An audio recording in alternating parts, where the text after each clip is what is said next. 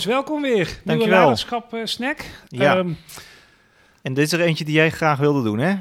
ja, zeker. Eh Jawaharlal Nehru. Ik struikel over de voornaam. Nou, ik vond zoals- het vrij vloeiend klinken. Je ja. vond het om te... Ja, Ja. nou ja, de, de, de, eh, eh, ik vind de struikelende voornaam niet... En, eh, we kennen hem ook allemaal gewoon als eh Nehru, eh, Ja. denk ik. Ja. Ehm, eerste president van, van India. Kun Ja. jij, kun je gewoon eens kort wat schetsen? Nou, dat is ook wel leuk, hè, dat we nu eh, geografisch gezien een leiderschapssnack hebben die zich wat meer in Azië concentreert. Terwijl we voornamelijk hebben gefocust tot nu toe op Europa en de Verenigde Staten.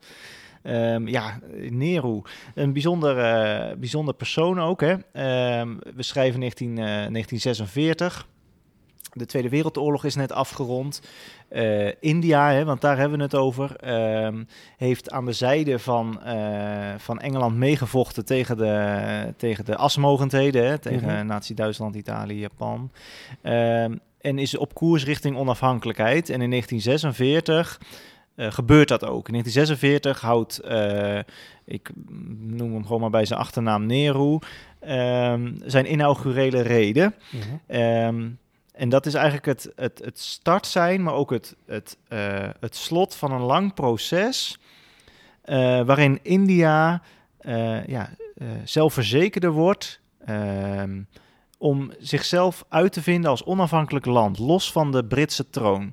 En wij denken dan natuurlijk gelijk aan eh, Mahatma Gandhi. Ja, En dan zien we gelijk ook die film voor ons met Ben Kingsley. Ja, Die kale man in dat kleed dat rondloopt en ehm, de, de spirituele leider is van, van India. Ja. Ehm, maar eigenlijk heeft Nehru, Nehru is de eerste premier, eerste president van India. En eh, ik denk dat er best wel wat uitdagingen zijn eh, waar hij voor stond. Kun, kun jij daar iets over zeggen? Ja, graag. Want eh, dat maakt inderdaad dat ik zo graag deze aflevering wilde maken. Juist, juist omdat je wat jij beschrijft over die relatie met Mahatma Gandhi. Want ehm, natuurlijk moeten we ook eerlijk zijn dat in retrospectief, hè, en de film waar jij het over hebt, heeft daar zeker aan bijgedragen. Ja, eh, zien wij heel erg die rol van Gandhi. En dat heeft ook iets aansprekend. Hè? Dat geweldloze en ook gewoon het uiterlijk van de man. En nou, ja, überhaupt de cultus die daar omheen heeft, eh, eh, is gaan ontstaan.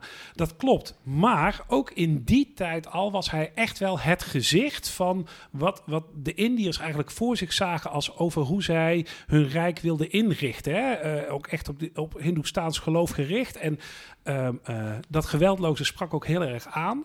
En eh Nehru was eh, al jaren betrokken bij die beweging tot onafhankelijkheid. Het is niet alsof hij opeens toen Gandhi vermoord werd, onverwacht op dat schild gehesen moest worden. sterker nog, Ja, Gandhi werd pas vermoord toen eh, Nehru al president was. precies. Dus eh, hij heeft dat. Hij was een, een man in his own right, om het zomaar eh, te zeggen in eh, mijn allerbeste Engels.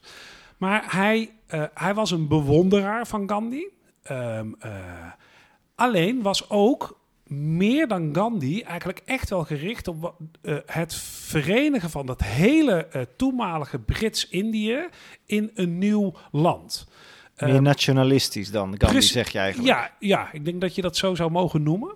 Ehm, er woonde alleen in dat grote Britse Indische Rijk ook een hele hoop eh, eh, moslims. In een land wat eh, later Pakistan geworden is. Eh, Nehru zag dat niet zitten hè, om dat op te splitsen.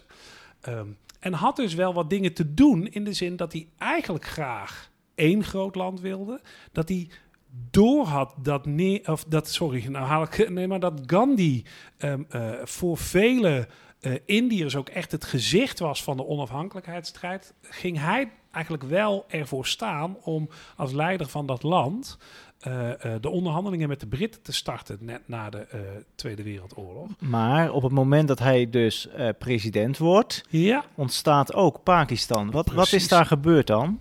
Nou ja, dat, wat daar is gebeurd is dat er gewoon een groot deel van de islamitische inwoners van wat nu Pakistan is, die hebben gezegd van ja, maar dat, hè, wij zien dat niet zitten om dat gezamenlijk te doen. Wij willen niet wonen in een rijk wat gedomineerd gaat zijn door, door hindoes. Wij willen gewoon met, met ons eigen eh, ja, geloofsovertuiging ons eigen land oprichten. En hij heeft dat uiteindelijk om India te kunnen eh, starten, heeft hij dat ook als het ware, ja, nou ja, laten lopen. Vind ik, dat vind ik nooit een, mooi, een mooie term. Maar hij heeft Ik denk dat dat wel een bewuste keuze was. Dat is het precies. En daarom vind, ik die, daarom vind ik de keuze van de woorden laten lopen niet zo. Hij heeft gewoon echt bewust wel gezegd: nee, dan kies ik.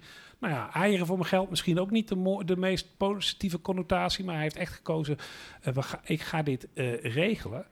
Ehm, en dat maakt wel. En dat, dat heeft hij gedaan door uiteindelijk te zeggen: van joh. Wat kan ik doen om dit land levensvatbaar te maken? Dus echt gefocust op de actuele uitdagingen. Er moest veel gebeuren in de reconstructie van de landbouw. Daar heeft hij veel voor gedaan. Onderwijs. Ehm, hij is heftig in gaan zetten op armoedebestrijding. En daarmee als het ware de basis. Hè. Dat zijn natuurlijk ook dingen die aan de basis van een succesvol land eh, Ja. liggen. Zeker in, een- in een wat ruralere samenleving. Eh, heeft hij dat land eigenlijk eh, als het ware aan de start geholpen. Ja. En de les waar ik eigenlijk met jou wel even over door wil praten, de les die, die je er denk ik als hedendaagse leider uit kunt trekken, is dat vraagstuk over wat nu als het niet lukt om het ideaal wat je eigenlijk hebt, hè, waar hij eh, 10, 20 jaar eerder al eh, mee start in zijn onafhankelijkheidsbeweging. Ehm, ja, als dat niet lukt, is het dan verstandig om inderdaad, nou de, de termen waar wij net al van zeiden, heeft dat nou zo'n positieve connotatie? Eh, je ziet eigenlijk, je hoort eigenlijk onze worsteling al in hoe je ernaar kijkt. Hè? Is het nou, eh, nou hij, eh, hij koos eieren voor zijn geld of dat soort dingen.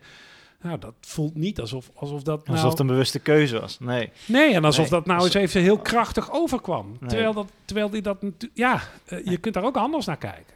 Nou ja, sterk nog, hij is, hoe, lang is hij president geweest? 16 jaar of zo? Echt wel een behoorlijke tijd. Met alleen maar toeval en het laten lopen en eieren voor je geld kiezen, Nee. blijf jij geen eh, 16 jaar premier.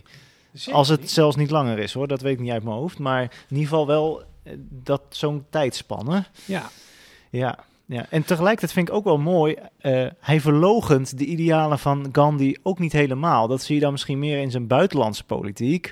Geweldloos verzet. Nou, hè, de, de jaren na de Tweede Wereldoorlog, eh, de Koude Oorlog. Hè? En wat doet hij dan? Hij kiest geen partij precies. voor de Sovjet-Unie of voor de Verenigde Staten, maar hij start een groep van eh, landen die eigenlijk onafhankelijk wil blijven in die strijd. Ja. Dus daar zit toch ook wel weer dat, dat geweldsloze in, wat hij toch wel van zijn grote meester Gandhi heeft geleerd. Ja. Dus hij durft enerzijds afstand te nemen, eh, ook uit noodzaak en om zijn eigen principes eh, te bewerkstelligen. En tegelijkertijd blijft hij dan ook wel weer putten uit die bron van inspiratie die Gandhi voor hem was. Ja, nou ja, en ik denk ook dat doordat hij durfde te kiezen en uiteindelijk dus ook eh, eh, bewust heeft gezegd van, nou ja, dan, dan, dan geef ik de strijd om Pakistan wel bij dit nieuw te vormen land te voegen, door dat te durven opgeven. ehm, eh, dat is denk ik wel een van de sleutels geweest, waardoor het kon. Hè. Natuurlijk was de tijdgeest zo dat kolonies onafhankelijk moesten worden. Hè. Dus, en Mhm. dat, dat was in die zin ook, dat ging ook gebeuren in India. Alleen dat waren geen onderhandelingen. Precies. Precies. dat waren geen onderhandelingen die ze even in twee weken hadden afgerond. Dat heeft jaren geduurd. Ehm, en ik denk dat mede de keuze die hij heeft gemaakt, nou, eh, eh, eigenlijk een beetje beter één vogel in de hand dan tien in de lucht. Dat is misschien Ja, wel een, een beetje. mooie samenvatting, ja. ja. Ja. En dat is, En dat eigenlijk is ook wel krachtig knap. als leider. Ja, precies, dat je durft te kiezen en ook dus dingen durft los te laten. Ja. Ja, je kan soms niet alles. Nee, En als je de ene kant op gaat, heb je het andere niet. Maar dat vinden denk ik dat, dat, ja, veel mensen moeilijk. Niet alleen in leiderschapskeuzes, maar ook denk ik gewoon in privékeuzes. nee, zeker. Ja, eh, eh, we, roepen dat natuurlijk de laatste tijd wel vaker. Keuzes hebben consequenties of kunnen consequenties Ja. hebben. Eh, maar dat is dus ook als leider. Ehm, eh, want dit, dit is natuurlijk een, een voor hemzelf persoonlijk heftig besluit geweest. Maar we hebben nu gewoon twee landen. En dus het is voor, voor vele miljarden, eh, in dit geval mensen, gewoon een, een, een hele ingrijpende eh, keuze geweest. En dat, nou, dat maakt dat ik inderdaad heel graag dit gesprek ook met jou daarover wilde hebben. Omdat ik denk dat heel veel mensen hier iets aan kunnen hebben. Ja, Dus, eh, mooi. Zeker. Ja. Dankjewel weer. Ja.